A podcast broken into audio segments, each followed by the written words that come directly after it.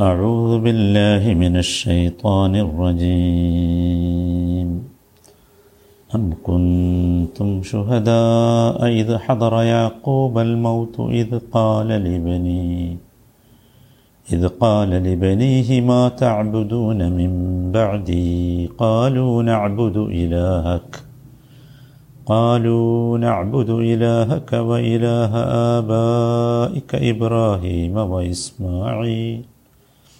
إبراهيم وإسماعيل وإسحاق إلها واحدا إلها واحدا ونحن له مسلمون നൂറ്റി മുപ്പത്തി മൂന്നാമത്തെ വചനം അം കുന്തും ഷുഹദ അതല്ല നിങ്ങൾ സാക്ഷികളായിരുന്നുവോ സന്നിഹിതരായിരുന്നുവോ?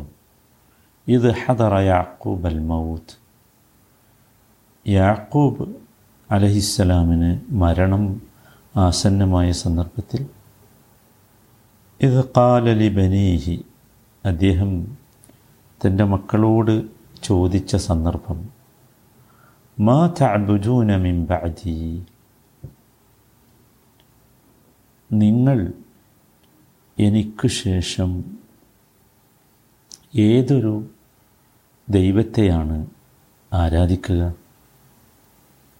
കാലു അവർ പറഞ്ഞു നഅബുദു ഇലാഹക് ഞങ്ങൾ നിന്റെ ദൈവത്തെ നിന്റെ ആരാധ്യനെ ആരാധിക്കും.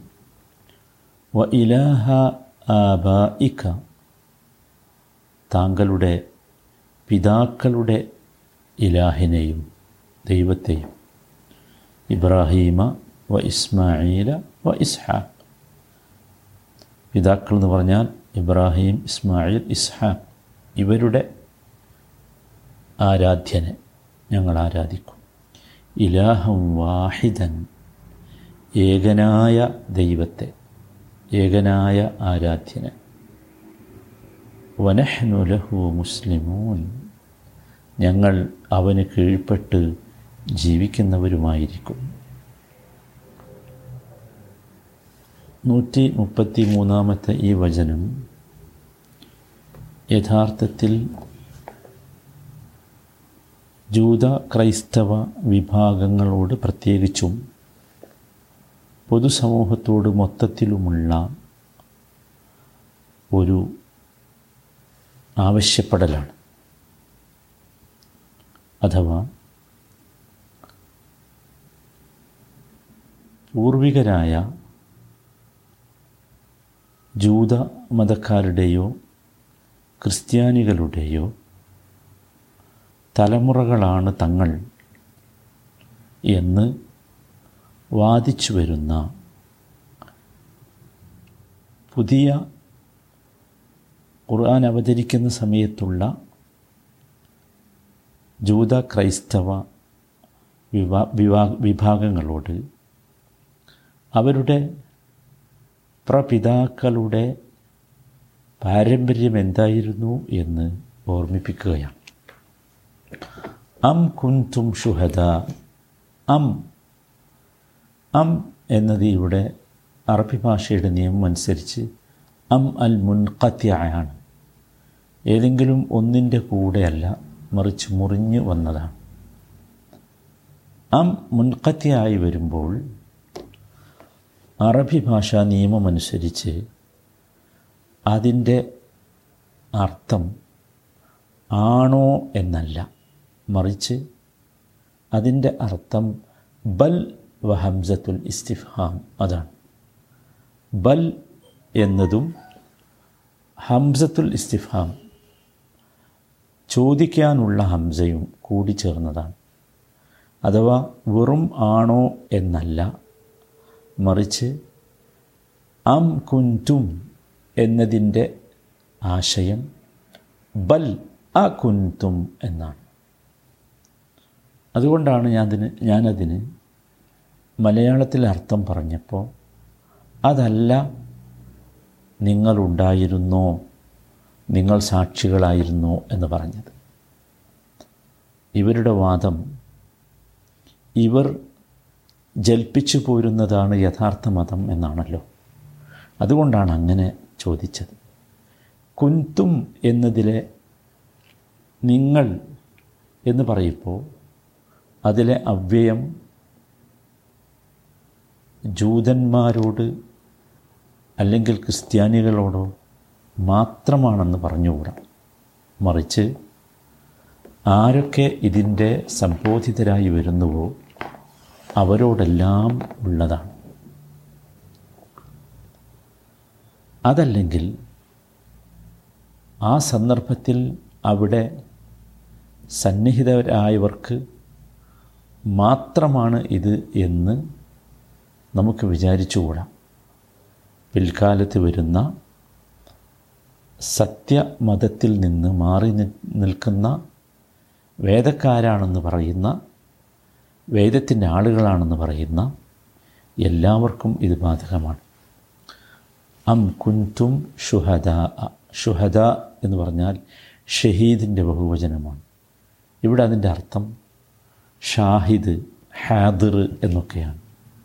അഥവാ സന്നിഹിതരാകുക ഹാജറാവുക എന്നൊക്കെ. ഇത് കാലലി ബനീഹി അദ്ദേഹം തന്റെ മക്കളോട് ചോദിച്ച സന്ദർഭം. മക്കൾ എന്ന് പറഞ്ഞാൽ ഇവിടെ ഉദ്ദേശിക്കുന്നത്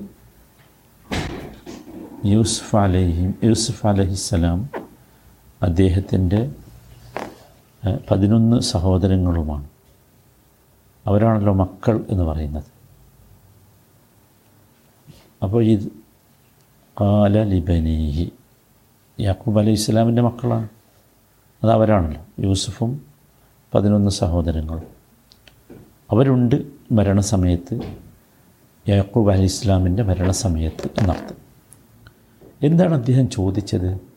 മാ തഅബുദൂന മിൻ ബഅദി. എന്റെ കാലശേഷം എന്റെ മരണത്തിന് ശേഷം നിങ്ങൾ എന്തിനെയാണ് ഇബാദത്ത് ചെയ്യുക? എന്തിനെയാണ് ആരാധിക്കുക. ആർക്കാണ് നിങ്ങൾ ഇബാദത്ത് ചെയ്യുക? ആരെയാണ് നിങ്ങൾ ആരാധിക്കുക?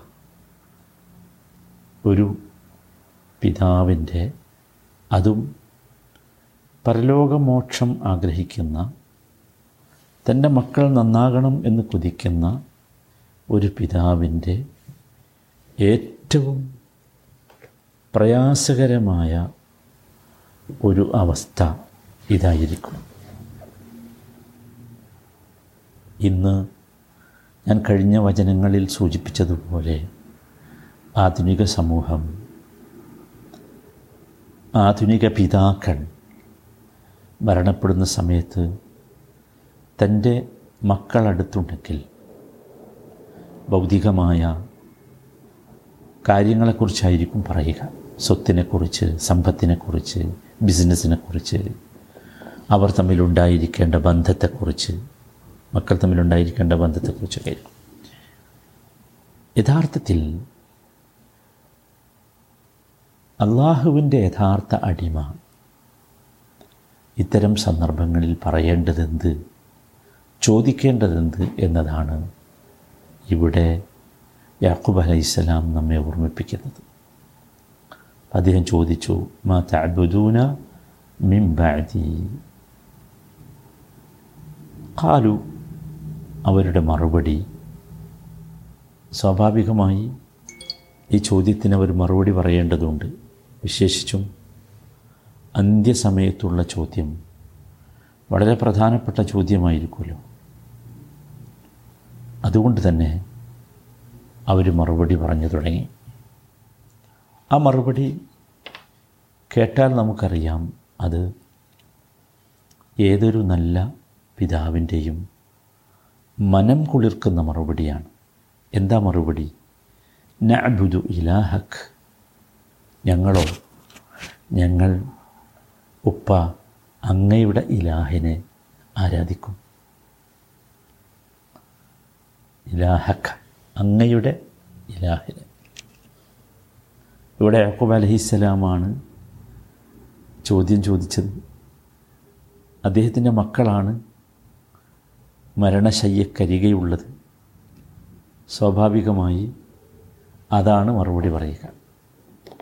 പക്ഷേ തീർന്നില്ല. അവർ കുറച്ചുകൂടി അധികം പറഞ്ഞു. വ ഇലാഹ ഇഖ് അങ്ങയുടെ പിതാക്കളുടെ ഇലാഹിന് പിതാക്കളുടെ ആരാധ്യന്. അങ്ങയുടെ ആരാധ്യന് അങ്ങയുടെ പിതാക്കളുടെ ആരാധ്യന്. എന്നിട്ട് ആ പിതാക്കൾ ആരാണ് എന്നുകൂടി പറഞ്ഞു ഇബ്രാഹിം വ ഇസ്മായിൽ വ ഇസ്ഹാഖ്. ഇബ്രാഹിം നമുക്കറിയാം യാക്കൂബ് അലി ഇസ്ലാമിനെ സംബന്ധിച്ചിടത്തോളം വെള്ളിപ്പയാണ് ഇസ്ഹാഖ് നബിയുടെ ഉപ്പയാണല്ലോ ഇബ്രാഹിം. ഇസ്ഹാഖ് നബിയുടെ മകനാണല്ലോ യാക്കൂബ്. അപ്പോൾ യാക്കൂബിനെ സംബന്ധിച്ചിടത്തോളം ഇബ്രാഹിം പിതാവിന്റെ പിതാവാണ്. ഒന്ന് പിന്നീട് പറഞ്ഞത് വ ഇസ്മായിൽ ഇസ്മായിലോ ഇസ്മായിൽ ഇസ്ഹാഖിന്റെ അഥവാ യാക്കൂബ് നബിയുടെ പിതാവിന്റെ സഹോദരനാണ് പിതൃ സഹോദരനാണ് രണ്ടാമത് പറഞ്ഞത് അദ്ദേഹത്തെയാണ്. മൂന്നാമത് പറഞ്ഞത് വ ഇസ്ഹാഖ്. ഇസ്ഹാഖ് നേർക്കുനിരയുള്ള പിതാവാണ്. ഇവരെയൊക്കെ ഇവരുടെയൊക്കെ ഇവരൊക്കെയാണല്ലോ അങ്ങയുടെ പ്രപിതാക്കൾ. ആബാ എന്ന് പറഞ്ഞാൽ അബ് എന്നതിന്റെ ബഹുവചനമാണ്. അപ്പോൾ നേർക്കുനേരെയുള്ള പിതാവ് ഇസ്ഹാഖാണ്. എന്നിട്ടും പിതാവിന്റെ പിതാവിനെയും പിതാവിന്റെ സഹോദരനെയും ഒക്കെ പറഞ്ഞു. അവരുടെയൊക്കെ മതമേതാണോ? മില്ലത്തേതാണോ? അതായിരിക്കും. ആ മില്ലത്തിലായിരിക്കും ഞങ്ങൾ ഉണ്ടായിരിക്കുക. ആ ഇലാഹിനെയാണ് ഞങ്ങൾ ആരാധിക്കുക എന്ന ഏറ്റവും സംതൃപ്തിയുള്ള മറുപടിയാണ് ആ പിതാവിന് ലഭിച്ചത്. നമുക്കൊക്കെ ഇത്തരത്തിലുള്ള മറുപടി നമ്മുടെ മക്കളിൽ നിന്ന് കിട്ടേണ്ടതുണ്ട്. ഇത്തരം ചോദ്യങ്ങൾ നാം ചോദിക്കേണ്ടതുണ്ട്. ഇത്തരത്തിലുള്ള സംതൃപ്തകരമായ മറുപടി നമുക്ക് കിട്ടേണ്ടതുണ്ട്. അത് കിട്ടണമെങ്കിൽ നമ്മുടെ സംസ്കാരവും നമ്മുടെ ആദർശവും നമ്മുടെ വിശ്വാസവുമൊക്കെ കാത്തു സൂക്ഷിച്ചുകൊണ്ടുള്ള ജീവിതക്രമമായിരിക്കണം. നമ്മുടെ സ്വന്തത്തിലും നമ്മുടെ വീടുകളിലും നമ്മുടെ കുടുംബങ്ങളിലുമൊക്കെ ഉണ്ടാകേണ്ടത്. അള്ളാഹു ആ ഭാഗ്യം നൽകി നമ്മളെയൊക്കെ ആദരിക്കുമാറാകട്ടെ.